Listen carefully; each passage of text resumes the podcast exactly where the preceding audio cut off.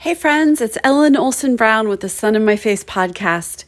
One thing that happens like clockwork every year at this time, and by this time, I mean when December gets serious about getting cold and having the sunset earlier and earlier, is that I start to get a hankering to knit.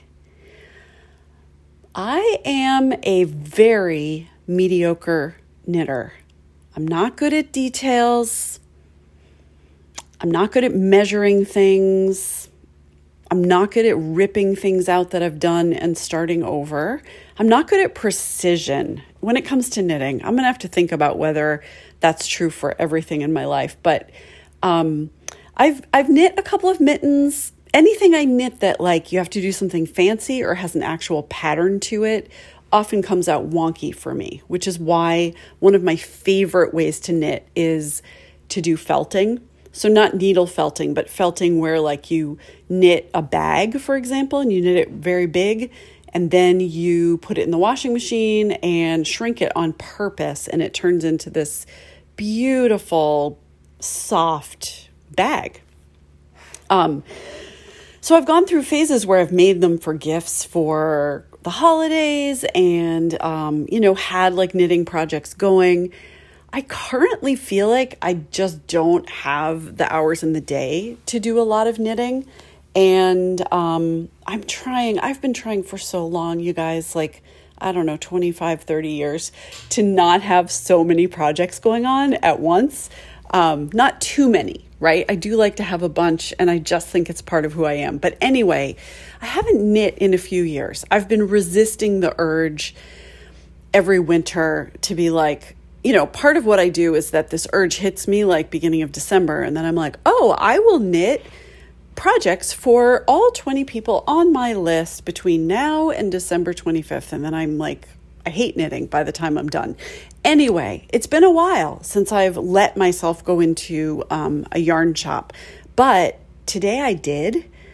And um, I did not walk out with any yarn today, but I do have some ideas for some projects, and I think I'm gonna I think I'm gonna surrender to the urge at some point very soon. Um, yeah, and the point of telling you this is just to tell you something, because that's what I do on this podcast. But also, you know, there are times when, like, when you say no to something because it feels right to say no, that doesn't mean you have to cut it out of your life forever, right? You could be like, right now, X does not work for me. I'll check it out again in a few months, a few years. Um, yeah, it's really felt like the right choice to not include knitting projects in my life. And now I feel like, uh, I'm really feeling the urge. I, I really want to make a periwinkle blue felted bag with really nice felted wool. So I'm going to make the bag felted wool, but then also with like thin felted wool that's already been made by somebody else, like appliqued onto the outside of it. I have it in my mind. I know what I want to make. I don't know. Am I going to do it? We'll see. It's okay either way, but I definitely am having the itch. So, but today I did wander into a yarn shop. I happened to be um, out at a like holiday fair in the SoWa neighborhood in Boston and uh, walked by a, a store that is called, I think, Beads and Fiber or Fiber and Beads or something like that. And um, it just caught my eye. It looked like a festive place, and I decided to go in and did not buy anything strictly for myself, but I bought something that I really want to pass along as a recommendation.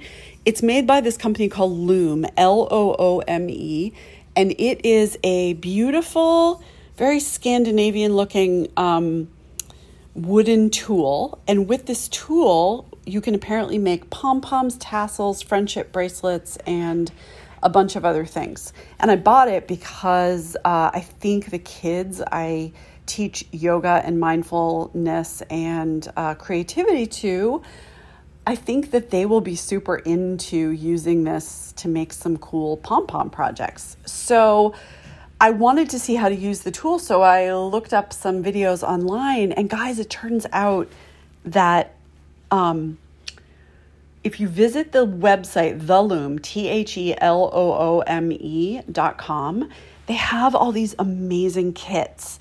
And if you have either kids who love crafts or adults who love adorable little kits with colors and something they could make on a chilly winter's evening with a cup of hot cocoa nearby while they watch Netflix or listen to some really good podcasts, I think this is the place for you to go. Um, I am looking right now at the fruit pom pom kit. It's so cute. Um, it comes with a tool with the yarn that you need to make these little pom poms that look like pineapples and strawberries and watermelon. And I'm kind of in love with the whole thing. If you do buy the kits, make sure that you notice that uh, some, you have to like decide which tools you want to buy. They kind of walk you through the whole process. But anyway, they don't seem very expensive to me, these kits. And if you are looking for something really special and sweet and adorable, then theloome.com is the place for you. All right, I'll talk to you soon. Bye.